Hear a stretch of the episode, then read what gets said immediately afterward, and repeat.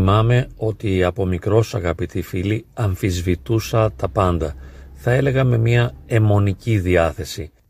Κατά κάποιον τρόπο αντικαθιστούσα αυτόματα μία θέση με μία αντίθεση. Δηλαδή, αν μου έλεγε ο άλλος άσπρο, στο μυαλό μου ερχόταν το μαύρο. Εάν μου έλεγε καλό, στο μυαλό μου ερχόταν το κακό. Αν μου έλεγε ίσιο, τότε στο νου μου ερχόταν το στραβό. Αυτός ο τρόπος με τον οποίο σκεπτόμουν σαφώς επηρέαζε την επικοινωνία μου με τους άλλους ανθρώπους. Οπότε βρισκόμουν συνεχώς σε μια διαρκή αντιπαράθεση. Αυτό συνέβαινε και με τους φίλους και με συγγενικά πρόσωπα. Και θα σας δώσω τρία απλά παραδείγματα. Θυμάμαι κάποτε να συνομιλώ με την ξαδέλφη μου την Ειρήνη για πάρα πολλή ώρα, ας πούμε μία ώρα διάλογος, ενώ βρισκόμασταν στα μπαλκόνια των διαμερισμάτων, τα οποία συνόρευαν μεταξύ τους.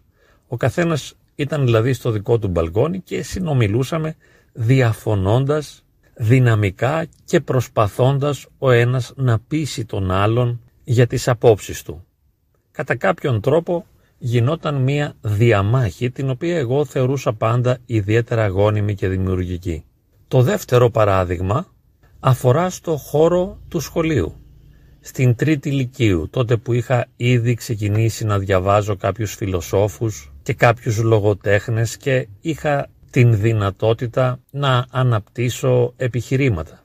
Μέσα στην τάξη, για παράδειγμα στα θρησκευτικά, γινόταν ένας χαμός, διότι είχαμε τότε στο Λύκειο έναν πολύ καλό ιερέα, έναν αγαθό καλό άνθρωπο και εγώ δεν τον άφηνα να κάνει μάθημα επειδή τότε ήμουν αρνητής της ύπαρξης του Θεού και μετέτρεπα το μάθημα σε μία μάχη, σε έναν διάλογο όπου προσπαθούσα να αποδομήσω την πίστη του κληρικού.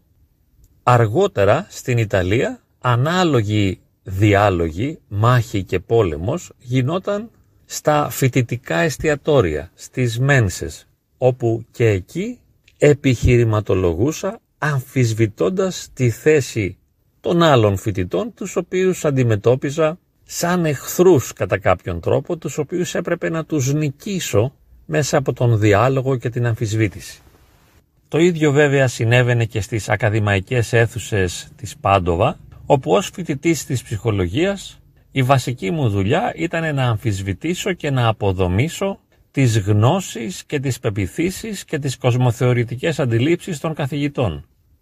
Ευτυχώς στα πρώτα έτη με συγκρατούσε η γλώσσα και μη γνωρίζοντας καλά Ιταλικά, διότι πήγαμε τότε στην Ιταλία έχοντας μια ελάχιστη γνώση της Ιταλικής γλώσσας και κατά συνέπεια δεν είχα τη δυνατότητα να επιχειρηματολογώ με άνεση, αλλά στα τελευταία έτη το μάθημα ήταν πόλεμος.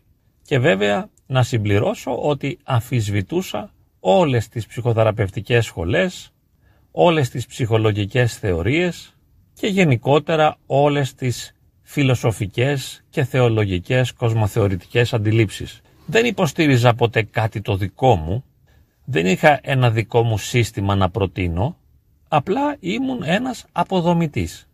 Το ίδιο βέβαια και στο χώρο της πολιτικής, ενάντια σε κάθε πολιτική θέση και άποψη.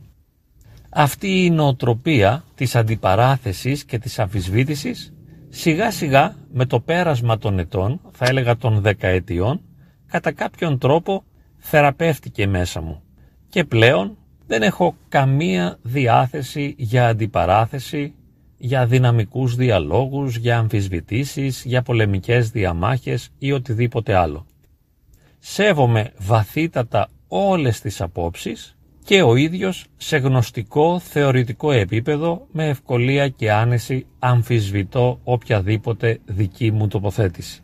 Είμαι πλέον ελαστικός όχι μόνο απέναντι στους άλλους αλλά και απέναντι στον ίδιο μου τον εαυτό. Δεν θεωρώ ότι είμαι κολλημένος σε κανένα στερεότυπο και δεν ακολουθώ καμία φιλοσοφική ή ψυχολογική σχολή και βέβαια και η πίστη και η σχέση μου με το Θεό δεν έχει ένα γνωσιολογικό γνωστικό υπόβαθρο, αλλά η προσέγγιση μου είναι κατεξοχήν βιωματική. και δεν θα ήθελα τώρα να αναλύσω τις θέσεις και τις απόψεις μου σχετικά με τη θεολογία. Για ποιο λόγο τώρα κάνω τη συγκεκριμένη ηχογράφηση; Διότι έρχομαι πολλές φορές σε δύσκολη θέση όταν δέχομαι στο mail ειδοποιήσεις με τα μηνύματα τα οποία στέλνουν φίλοι ακροατές των βιντεοσκοπήσεων και των ηχογραφήσεων που ανεβάζω στο YouTube και εκεί κάποια από αυτά τα βλέπω και διαπιστώνω ότι αυτοί οι φίλοι ακροατές λειτουργούν με τον τρόπο που και εγώ λειτουργούσα ως νέος. Δηλαδή αμφισβητούν, προκαλούν, αντιπαρατίθενται, αποδομούν και μερικές φορές αυτό γίνεται με έναν τρόπο που θα μπορούσα να τον θεωρήσω χιδαίο, υβριστικό, υποτιμητικό. Για πολύ καιρό άφηνα αυτά τα σχόλια να εμφανίζονται θεωρώντας ότι οι άνθρωποι εξωτερικεύουν, εκφράζουν τις δικές τους προσωπικές αντιλήψεις και επειδή πάντοτε είμαι φίλος του διαλόγου και δεν υποστηρίζω ότι οι δικές μου απόψεις είναι οι σωστές, άφηνα αυτά τα σχόλια. Μάλιστα πριν από πολλά χρόνια είχα εμπλακεί σε κάποιους διαλόγους, αλλά όχι πλέον αμφισβήτησης, αλλά θα έλεγα ότι στους διαλόγους αυτούς, οι οποίοι πολλοί έγιναν με γραπτά μηνύματα σε φόρουμ, εξέφραζα την στάση της αγάπης και της ταπείνωσης και πραγματικά κάποιοι συνομιλητές μέσα από τα μηνύματα με εξευτέλιζαν και με υποτιμούσαν και το ανεχόμουν υπομένοντας και προσπαθώντας να κάνω υπομονή και αγάπη. Χαρακτηριστικά σε έναν μεγάλο διάλογο σε ένα φόρουμ όπου είχα εμπλακεί σε ένα διάλογο με κάποια παιδιά του Λιαντίνη ο εξευτελισμός ήταν εξωφρενικός. Και εγώ βέβαια ταπείνωση και αγάπη, ταπείνωση και αγάπη. Στο τέλος με, εξέβρι, με εξύβριζαν ως μαζοχιστή και ότι χαίρομαι και ευχαριστιέμαι που μου μιλάνε με αυτόν τον υβριστικό τρόπο και το απολαμβάνω και διάφορα άλλα. Τα άφησα εγώ μετά αργότερα κάποιοι διέγραψαν τις υβριστικές φράσεις και ίσως κάπου έχει απομείνει και αυτός ο διάλογος. Τι γίνεται τώρα με τα αρνητικά σχόλια τα υβριστικά και τα υποτιμητικά τα οποία κάποιοι αναγράφουν κυρίως στις αναρτήσεις με τις ηχογραφήσεις και τα βίντεο στο YouTube. Εδώ και λίγο καιρό, δεν ξέρω πόσο είναι, δύο-τρεις μήνες, όταν βλέπω ένα υποτιμητικό σχόλιο, παρά το γεγονός ότι σέβομαι και καταλαβαίνω τον φίλο ακροατή, ο οποίος υπογράφει το σχόλιο συνήθως με ένα ψευδόνυμο ή και με το όνομά του, αμέσως κάνω αποκλεισμό. Το έχω κάνει 5-10 φορές. Δηλαδή βλέπω ότι το σχόλιο αυτό είναι υποτιμητικό για μένα. Δεν λέει απλώς ένα επιχείρημα το οποίο έρχεται σε αντιπαράθεση σε μια δική μου τοποθέτηση, αλλά αισθάνομαι ότι υπάρχει μία υποτίμηση, καμιά φορά μία χιδεότητα. Και έτσι επέλεξα, χωρίς να σημαίνει ότι αυτό που κάνω είναι το σωστό, αμέσως να κάνω αποκλεισμό διότι άλλωστε θεωρώ ότι δεν έχει νόημα κάποιος άνθρωπος να με ακούει εφόσον με υποτιμά με αυτόν τον τρόπο και με υβρίζει ή αμφισβητεί με μια χιδεότητα θα έλεγα τις απόψεις τις οποίες εκφράζω. Είναι μια απλή επιλογή. Λέω άστο μωρέ μην ασχολείσαι τώρα. Σβήστο ας πούμε δεν πειράζει άστον. Δεν ξέρω κιόλας αν μπορούν μετά να συνεχίσουν να παρακολουθούν τα βίντεο ή όχι ή απλώς αν δεν μπορούν να κάνουν σχόλια. Απλά μου δίνει μια επιλογή αποκλεισμό, την ανακάλυψα πρόσφατα, τσακ του κάνω έναν αποκλεισμό και τελειώσαμε. Υπάρχει όμως και ένας άλλος λόγος για τον οποίο κάνω τον αποκλεισμό. Και είναι ο εξής. Με αρκετά από τα βίντεο αυτά και τις ηχογραφήσεις δεν θέλω απλά να εξωτερικεύσω κάποιες προσωπικές απόψεις αλλά να βοηθήσω κάποιους ανθρώπους στην προσωπική τους ανάπτυξη ή στην αντιμετώπιση κάποιων ψυχολογικών συμπτωμάτων τα οποία τους ταλαιπωρούν.